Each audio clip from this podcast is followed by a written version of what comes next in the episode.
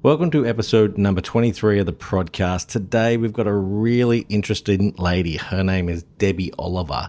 Now, she knows all things truffle. Now, she has truffles coming from Tasmania. She has truffles coming from WA. She also knows all things caviar. But back on the truffle story, what I was just talking to her, we recorded this pre COVID, so a few things have changed. But the one big thing that Debbie asked me to talk to you about is if we can support truffles. They've come into this time where they really, like lots of industries, need truffles. So if you're a chef out there, it is going to be a bumper season for truffles and we need to get back in there and support the industry before these farms decide that they can't do it anymore and dig them all up or plow them in or whatever they've got to do. So support truffles where we can, guys. Listen to Debbie. She's got loads of great information for us today and also loads of information about caviar, which is super interesting. So I'm sure you're going to enjoy this one. Thanks again for your support. Truffles. Let's do it. Oh, Lots. Debbie Oliver, Lady Truffle, welcome to the podcast. Hello, Graham. Thank you for being a part of this. Um, it really is uh, a pleasure to talk to you and get to know a little bit more about what you do. Now, I'm going to say to the people out there that you are a truffle expert, Ooh, not that high, and that you are a caviar expert. I tend to use the word lover. Okay. I think caviar lover and truffle lover would be more appropriate. I just wanted to say thank you so much for doing this with me today. I'm pretty chuffed. I've hardly slept because I'm very excited about the opportunity. Oh, we're just having a chat, just like normal. It's all Yeah, good. so a bit of fun. But um, when I think truffle, I think you. And um, I, um, you know, anyone ever asks me about truffle, I, I either ring you or say, hey, you know, what is this? And I think loads of people out there are mesmerized by this beautiful gourmet product that is becoming uh, more available because of what you have been able to do.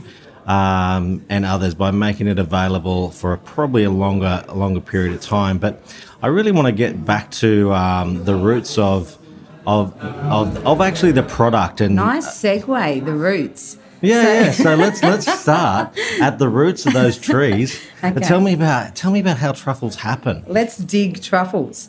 So what I actually do is I um I started a little business and I guess the one thing about my business has been the marketing. It's been pretty stellar, if I call it that. And uh, there's so certainly yourself. 20 years ago, if you mentioned the word truffle to an Australian, they would have just thought the chocolate type. So I definitely think the uh, the underground mushroom truffle has um, certainly become a very popular product here in Australia, and and I think that's because you've got something now that is um, uh, grown in over 300 farms in our country. So there's a huge industry in Australia, So let's recap on that. Three hundred farms in Australia. over 300 farms. Wow. So the truffle industry in Australia is actually the fourth. We're, we're the fourth largest producer of truffle in the country. So we've got something to be very proud of. And uh, my my obsession with truffles probably began when I lived overseas uh, almost 20 years ago, when I visited some European countries and experienced my first truffle uh, dinners and truffle feeds, and and then to have that opportunity to sell something that's so luxurious and so mysterious uh, here in Australia and have a product that's so incredibly great in the in the sense of its quality. We have um, we rival the European uh, truffle and the Italian truffles, and we have um, an incredible export industry here in Australia. So it's something I'm really proud to be able to deliver. So out of those more than three hundred farms, um, I just want to recap on something you sort of brushed over there a little bit. Where did you did you say we are? Where in the world with truffle? We're the fourth biggest producer, so we're looking at biggest. about twenty thousand kilos of truffle. Uh, to come out of Australia this year, hopefully, if we have a great season. so who is the biggest and who's first, second, so third? To put, to put it in a bit of perspective, the two areas that grow the most truffle are Western Australia and Tasmania, although Canberra is coming up very, very quickly with a high production. And the two key players would definitely be the Manjimup area and pre- probably Deloraine in Tasmania. So those areas there have quite a few farms. Wow. There's farms also in Victoria, and uh, New, there's a couple in New South Wales now. Um, there's a couple secret ones out in Queensland. Uh, but to, to actually have a production as such, or a certain amount of kilos that you can you can sell and successful quality, the, definitely the Manjimup WA and Tasmania are the two best, in my opinion. Right. in my opinion. Okay. Diplomatic answer there.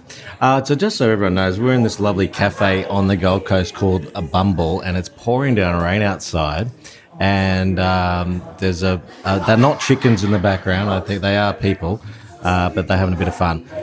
Um, and they would be dying to hear all about truffles, but they can't hear us for talking. So, I wanted to find out about how truffles grow. Now, there's pigs and dogs and all sorts of things. So, um, how do the, how do we do it in Australia? Do we do it with um, do we dig them up? Are they attached to the root of the tree? Okay. What type of tree is it? Good question. So the, the key thing to, that I try to explain to a lot of my truffle lovers is that the uh, truffles in Australia are cultivated. We do have a native uh, truffle, but it's not really edible. So there's many species. But the species that's of culinary value grown in Australia is called the Melanosporum, or also known as Perigord or winter truffle. And this truffle is grown mainly on oak and hazelnut trees, although there are some other truffle trees that the farmers are experimenting with. But the key um, deliverables are certainly oak and hazelnut. Now, the truffle has a symbiotic relationship with the trees, they're in love. Yeah. At the end of the day, the truffle is an underground mushroom, so it, it actually grows and attaches itself with the roots of the tree. And the cool thing about it is that the, the tree provides the truffle with. Um, sugar, so it should be very fat. And the truffle supplies the tree with nutrients and water. So it's a lovely relationship and they work well together. So there's more than one truffle. There's white ones and there's black ones that I know because I'm not a truffle expert. But what? Tell me about the other types of varieties. Perfect. So the key thing here is that there is white and black truffles, and they're very, very different. So a lot of people ask me about that difference. And the one thing to note is that in Australia, we only grow the winter truffle, and we also have had a bit of luck with what we call a spring truffle, which is a Borchii or bianchetto. Uh, not very good at pronouncing that, but it's a, um, a spring white truffle, which is like a, a cheaper Italian alba. It's certainly a lot different and a lot cheaper because in Australia we do not grow what is called Magnatum Pico, which is the Italian alba. It's not available in Australia. So in in saying that, to go back a step, in Australia we have Melanosporum, which is a Perigord black winter truffle. We have this spring truffle, which is that Borchii. And we also have a summer truffle, which is fairly tasteless. It's more of an aesthetic. Um, and a lot of the farmers really just stick to, to, to cultivating that Perigord, the most famous truffle, which is that black winter. So when is it for the best time in Australia to get truffles? Okay, so we have truffles mainly running through June, July, and August, although the seasons have been a little bit crazy. Last year I had them a little earlier in May, which we call early season truffle. Uh, the key thing is for the, the truffle to experience some colder winters, and the colder weather brings them uh, around to mature and ripen. So, when you asked earlier about truffle growing, one of the things that the truffle farmers all explained to me is that we need a really hot summer, we need a really damp spring, and we need a really cold winter. And so, that, that, there's a lot of little mystery about growing truffles. And, and one of the things I find interesting is that there's farmers that uh, tell me they need seven frosts to actually get a, a ripe, mature truffle. Um, and already you can see some of the truffles starting to surface, and our, our farmers are, are covering them back up and trying to keep them under the earth so that they can uh, grow and mature correctly over the correct seasons that, that it needs. Wow. So how long does it take from the you know planting the tree? I'm going to go buy myself a truffle tr- farm, or I'm going to plant some trees. Like Yeah, is that so how the- it, the is that what you do? You just plant the tree? Yeah, the rumours around, look, and, and again, uh, many truffle farmers are very open with their information and others are very closed, and it's a very mysterious uh, truffle mafia riddled little space that we're, we're in.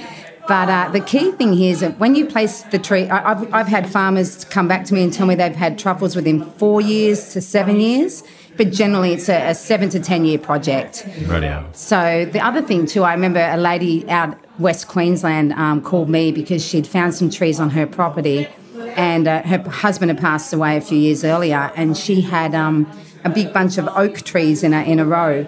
And she called me out because she'd found a little lump under one of the trees and it happened to be truffle. And she'd, uh, she was pretty ecstatic. So, yeah, there's a few people out there I think that may have a few inoculated trees on their properties that they need to go and have a look at. Wow. So do, they're not like, um, they don't need a, they don't need any um, like male, female. There's no pollination. Yeah, good questions. Ah. There's a lot of scientifics going into that at the moment. Yeah, yeah. And a lot of papers that you can read, especially if you Google online.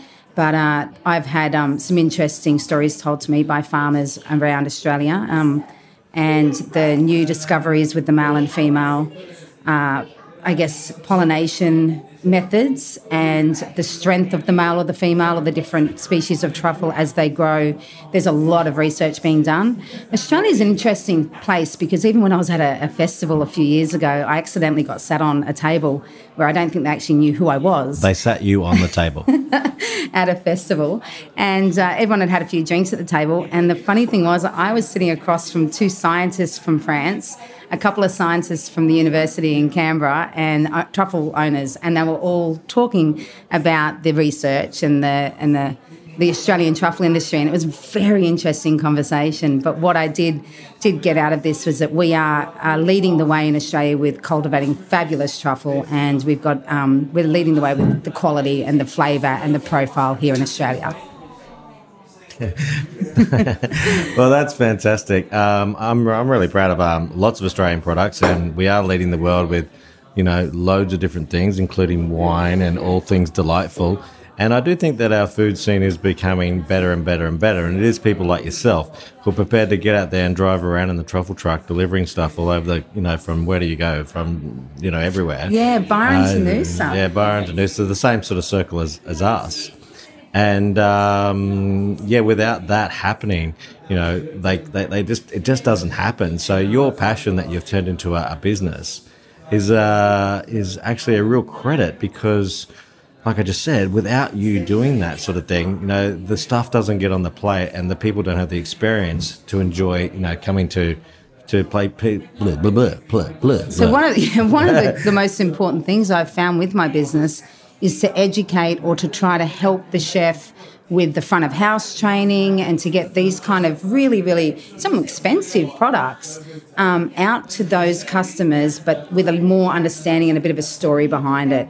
So there's nothing there's nothing worse than selling a product to somebody and them not really understanding how to store it, care for it, serve it, and um, and where it's all come from. So that's been a part of my truffle journey uh, educating my chefs, especially on the different species and how to store it and care for it. And do you find that's w- well received? They, they really enjoy that? Oh, it's a bit of a mystery product. It's very special and it's got um, a lot of history. And, and like uh, we mentioned earlier, that the connection between nature and the earth and humans, the, the truffle has it all with the, the loyalty, the dog, the hunters. Yeah. There's so much depth to it that I think it's a, a really unique it's a special product. Can we quickly just dive quickly into the history? Like, what happened? Like, how did this all start? You know anything about the history of truffles? And yeah, look, I, th- I think it dates back. Um, they say to the Romans, where they used to believe that lightning would hit the ground, and that's how a truffle was formed. It's quite quite wow. magical, and it's also been uh, the the Catholics apparently even. Um, banned people from having truffle because they believed it was an aphrodisiac. So there's a little bit of a a history there with a truffle being notorious or a little bit on the naughty side. Uh, they say that the pigs are attracted to it because it's got the same um, adrenaline. Uh, adren- adren- I can't even say the word, but adrenaline. no, no, no, no, no. It's like the, the hormone from the, the male pigs. Oh. So that's why it's so. It's a sexual kind of uh, product. Yeah, well, you know what? That's actually a, um, an intelligent um, uh, thing. They, they, we talked about that, Nick, when, when, we were up there. And what was that product? It was the the fruit that, that the animals are attracted to. Oh, the, the round pointy one. Yeah, durian? durian. Yeah, yeah, the durian, are like a super intelligent type of fruit that you know well, attracts re- animals, and it and, needs that to yeah, reproduce. Yeah, yeah. So right? it so actually it, is a form of intelligence in that in the product that actually does it to to reproduce. So smart. No wonder it's expensive because durian's expensive as well. now, tell me also, like other mushrooms, does it reduce in size after it's harvested? Sometimes. Yes. Yeah. Good. So three percent of its weight is lost every twenty four hours, um, and that, that varies a little depending on the the farm that you get it from. So it's a bit of a, a, tight one. So I can run around, and if I don't move my truffle within 24 hours, I've lost 3% of my value straight away. So. Yeah. And three percent is probably the whole margin, really. Let's face it. Yeah, it's definitely an expensive product to play with. Yes. Okay, so when do we when do we import them? Because I know that you have been to Italy and had some fantastic times over there, and you've got loads of connections over there as well. When do you import them into Australia? Okay, so the the Italian whites, which are uh, the value is about four times the value of the, the blacks. And uh, they have a season that runs from the 21st of September through to the 31st of January. Uh, um, I bring those in over that period, especially during November, December when they they peak and the flavour and aromas at, at its best. There's also the um, Perigords or the black truffles that I can bring in when we don't have that season here in Australia and that's sort of currently at the moment, um, especially for Valentine's and special menus. I find that a lot of the chefs that have a European background or the European menus like to use the fresh truffle on a lot of their products and, and for specials. And what does it taste like? Okay, the uh, look. Every, I, I, have had it. You've had it. So, how to, for those who may well be listening who have never had the privilege I've tasted and I've only had the privilege because you've given me one. so, uh, and thank you for that for Christmas. That's I do right. appreciate that. But um, yeah, tell us about what the flavour is and how they may differ from truffle to truffle. Okay, so definitely, I believe that the region of the where the truffle comes from can uh, can affect the flavour, and I've found that certainly with Tasmanian and Canberra and and WA here. And uh, and obviously the, the weather and the season affects the flavour and aroma and the, the dryness. So with the black and white truffle, I think it's important to note that the black is like a an earthy, fruity, nutty mushroom, and the the white is more like a. I tend to call it a bit of a spice, so it's like a garlicky, honey. Uh, flavored spice that you can you can use, and it's best to, to, not to not play with it too much and not to cook it. Whereas the the black truffle can, is a little bit more sturdy and hardy and can be used in a more co- cooking so the droughts in 2019 are they going to affect the season of 2020? It may, although a lot of our farmers uh, um, have a lot of irrigation. That's right. So that there's. that was a very weird way. Yeah, I'm never going to be on your. What's that game? You, what's that game? Charade. We're never playing that. No, no, no, we're not playing that. So the key thing to know about a, a truffle farm is they need around a minimum 700 millimetres of rain per year. Right. So that's the what they, they claim for a truffle farm to. So I guess they can area. irrigate if they've got water. Tassie, they've plenty. Yeah, they've got they've plenty, got plenty underground and everywhere, haven't they? Yes. Bloody show offs. Um, wow. So you're getting truffle all around the place. Uh, it tastes delicious. A couple of different variances. You're pulling them from Italy. The 300 farms are in just Australia. We're the fourth biggest truffle producers. producers yeah, we're doing really well. Um, you're a part of that by distributing it all over the beautiful sunny southeast Queensland and into Byron. Um, Nick's writing me a note terribly quickly. What what's it say? Oh yeah, that's a good question. Thank you, Nick. Um, who is doing what with it at the moment? Like who are the who are the chefs that are just kicking goals? Without I know you can't have favourites. I do know that. Now you know, like we both know lots of amazing chefs, but it's hard to you know. Like SK, I imagine he's doing some beautiful stuff up there.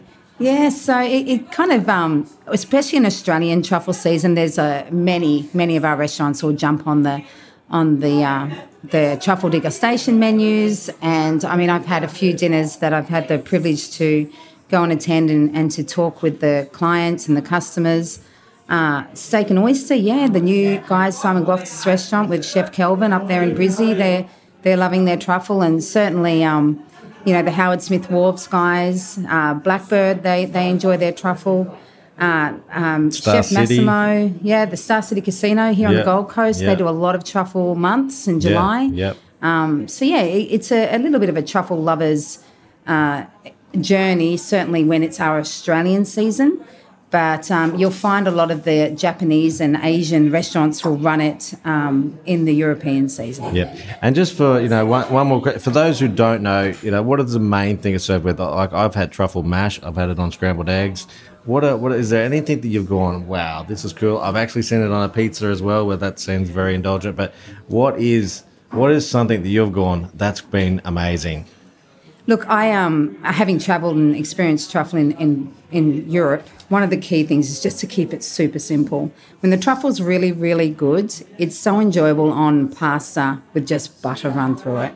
And, But and wait a minute, pasta and just butter's good, man. man, that's like Oh. cheating. Come on. Uh, but you know, just really sim- one of the most incredible dishes I've have, ever had in my life, which is probably where my, my truffle addiction began, was white truffle ice cream. Um, absolutely, I get like um, goosebumps just thinking about eating that. It's one of my favourite feeds I've ever had in my life. Wow. So white truffle ice cream, and then if you're going to be using the black, I do enjoy my my tagliatelle pasta with with my truffle just shaved right on top. With a little bit of butter. so does it is it salty or seasony? Do you need you need to still season much or Ah. just enough in the water with the pasta and then straight with the truffle and Just the truffle, and truffle you- loves and- cream. It loves Oh. eggs and cream. Ah, so yeah, yeah. What and does it? Oh, okay. I was just about to say, do you need to add the cheese with that as well? Yes, certainly. No, I don't mind a bit of cheese. Reggiano. Yeah, of course. Okay. I um I think um that Nelly sums us up with truffles, but also you do caviar. Now Yeah, I've so heard I- some of your amazing talks that you do at fantastic restaurant dinners with wine matches and all sorts of You things. were even And there. You, I was Yes. at one of them, and you blew me away with the stories and how you eat it. So let's tell me, tell me about that. Okay, so I guess um, I guess my my I, I do love a story. I do love uh, presenting and speaking in front of groups of people, and that sort of stems through my entire career. Um, whether that was in the in the travel industry or in the corporate game, and it's a, it's a real buzz for me to be able to do that now with food, something I'm really passionate about. And I find that um, well, one of the things that are really important, I think, for people is to in, to have all five uh, senses stimulated. And when you go to a restaurant, that's key. You know, it's the sight, the sound, the taste, everything. But if you can just tap into people's um, minds and get, take them on the journey with that food, it tastes better. Hundred percent. One hundred percent. So having that caviar experience, everyone sort of first of all they don't know what to expect. They just think it's going to be incredibly fishy. So that is so delightful for me to take them on the journey where it's actually nutty and creamy and and, uh, and buttery. So the uh, the flavour certainly takes them apart. But the one thing that is enjoyable too is explaining the the history of caviar and get, taking them on that journey of the love and the romance and and even the the, the respect, the respect for something that's so precious. With with we're going to go into the sturgeon now, which is the species of fish that the caviar comes from. And one of the things that I love to share with my my clients or the people that are enjoying the food is that this this fish, which is the sturgeon species of fish, is actually um, is remarkable and dates predates dinosaurs, two hundred million years. So there's there's a lot to um, to know about caviar that isn't just about being put on a blini or uh, being served with vodka. There, there's such a, a story behind it, and I like to share that. Tell me, tell me the story. I want to know the story. That's what I asked you, man. Okay, so for me, uh, I, I, I love the history bit too. Oh yeah, look, I like to share the uh, the Catherine the Great story and and how a pirate fell in love, or they they fell in love, and she managed to get him what, what is claimed to be the first fishing license in the world, and allowed him to roam the Caspian Sea to get all of her caviar that she she indulged in. So there's a there's a little bit of love and mystery, and and caviar certainly. Uh, it is now a, an industry that is um, in abundance. It's more affordable.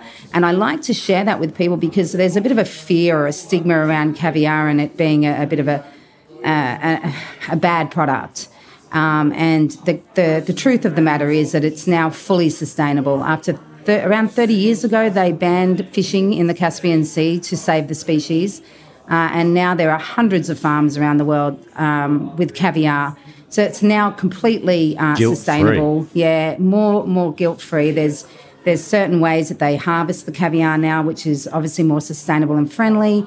And um, I just think that that needs to be a bit of an education piece for people, so that they're That's really important. It's it is a, a big question, and, and everyone wants to know that now. So that, I'm glad you actually said that because I would have probably forgot to ask you that. But um, but yeah. So, so tell us about the process. How do we how do we do that? Do we One of the funny facts I like to share with my clients or at, at a truffle talk or a caviar experience is that the, the person that actually um, uh, is responsible for the flavour of the caviar. There's a really big word that I'll never be able to pronounce, but they do 15 years of training, 10 to 15 years of training to get that role. So caviar is quite a a uh, involved process, and I, I, guess with the expense of it, then you would imagine that that's the case, and you'd hope that it is. Yeah. But uh, I think caviar for me is is a luxury item that's become affordable that people should experience or have the opportunity to experience. And I'm thrilled that I get that chance to, to give that to people. And I've had a few uh, caviar dinners and events that I, have held now, and it's, it's certainly an enjoyable journey to see people convert over to becoming caviar lovers. And so, and, it, it, it, must be like the, you must get a lot of first timers. Absolutely, and, and that's the best part. That's the best part. Yeah, right. Okay, so there's different types as well, like um... yeah, different varieties. And the, the, the thing that I try to explain to everybody to keep it like I like to keep things simple. I believe that it's you shouldn't overcomplicate overcomplicate things. So at the end of the day, everyone's heard of beluga, which is the the most expensive and then you move into Sevrugas and Ossetras and the Siberian or Baerii. So look at you go, just yeah. Like there's different varieties and they're different flavors, and even yeah. if it's expensive, it doesn't necessarily mean that it's going to be your preferred taste. Now, so I like to enjoy going through that with people. Now, um, why do you eat it off your hand? Aha, caviar bump. That's always a little bit of fun. So the caviar bump actually dates back to the 16th century when the merchants would go down by the Caspian Sea and they would taste the different caviars out of the barrels.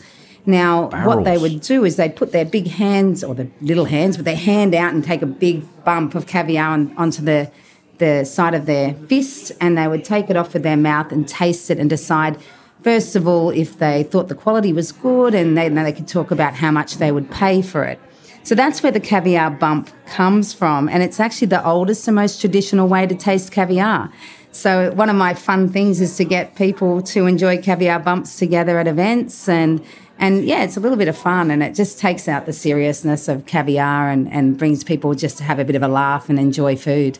So where do you supply? Where does so we you know we've got listeners out there on the on the Goldie and Brizzy and and uh, Noosa and Byron. Where, where, do they where do they where do you sell it to? Mainly restaurants, or do you do little shops as well? Or yeah, look, where, where do lot, they find it? I've got a lot of private foodies, um, especially if you're having an event or a party or or celebrating something. I, I deliver uh, to private foodies, uh, but my main clients are wholesale and restaurants. Okay, so when is this? When is the season? Is there different seasons for the different types again? Yeah, so the caviar farm industry happens to be um, quite extensive now. We've even got farms in Malaysia, whereas and Uruguay, and um, the caviar supply seems to be very, very consistent.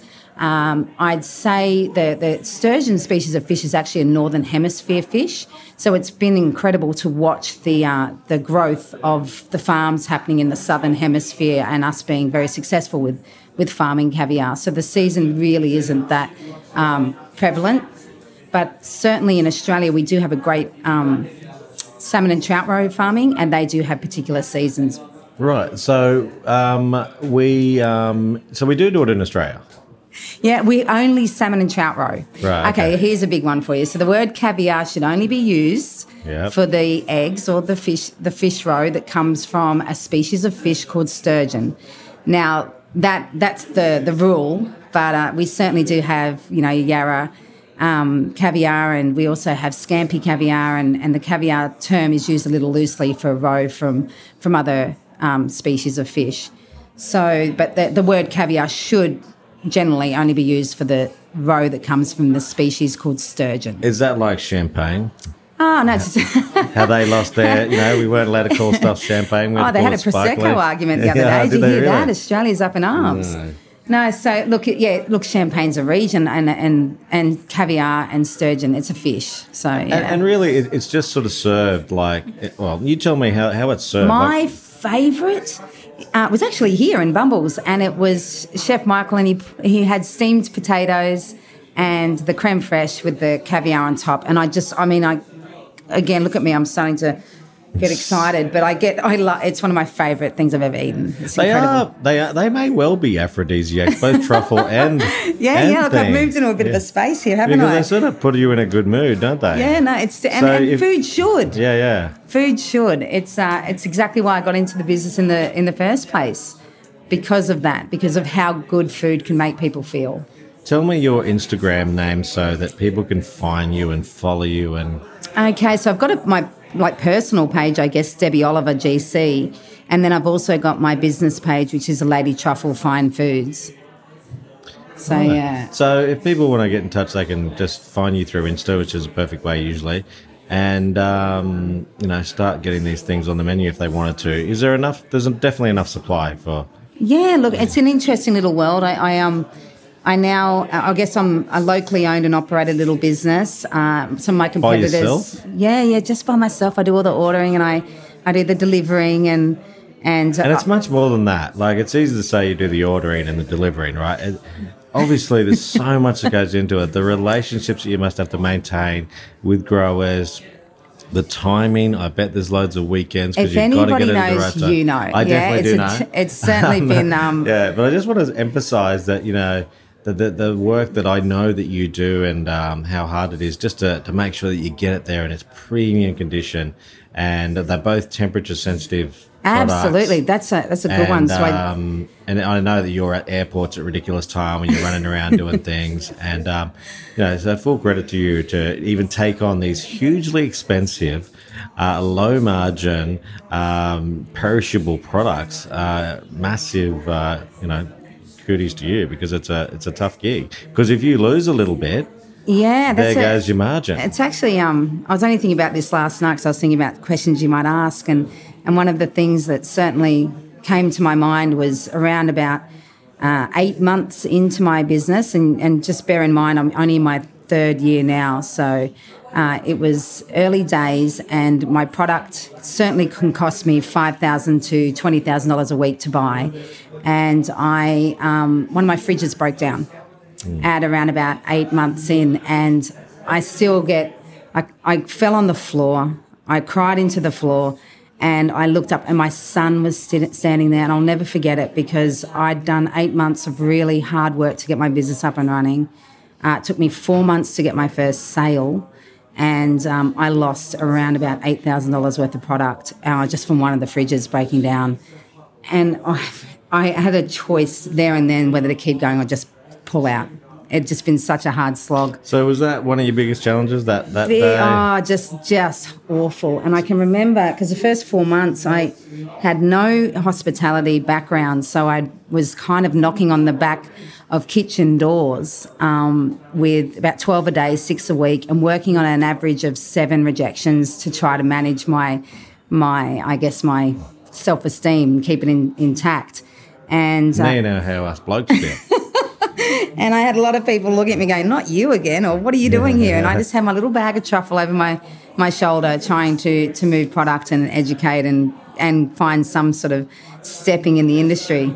And uh, yeah, and I had only just started to get a little bit of traction and pay the bills, and that was um, yeah probably the biggest hurdle that I decided. I was it was break down or keep going and. Is that why you've had to resort to child labour? I've seen your son working hard with you on the school Oh, he- holidays. he's such a champion. So that he's, I mean, ninety percent of the reason I started this business is to offer him opportunity and give him a better, better life. And it's him and I, and he certainly um, does carry a few boxes. Um, and he comes with me on school holidays uh, reluctantly sometimes, but. Uh, I think he doesn't mind when he pops into a restaurant and the chef says hello, and he certainly doesn't mind eating good food. So I'm very I lucky. do, I do notice you finish up somewhere at a nice restaurant somewhere and enjoy some food. I, I've certainly put on a few kilos with this job, yeah.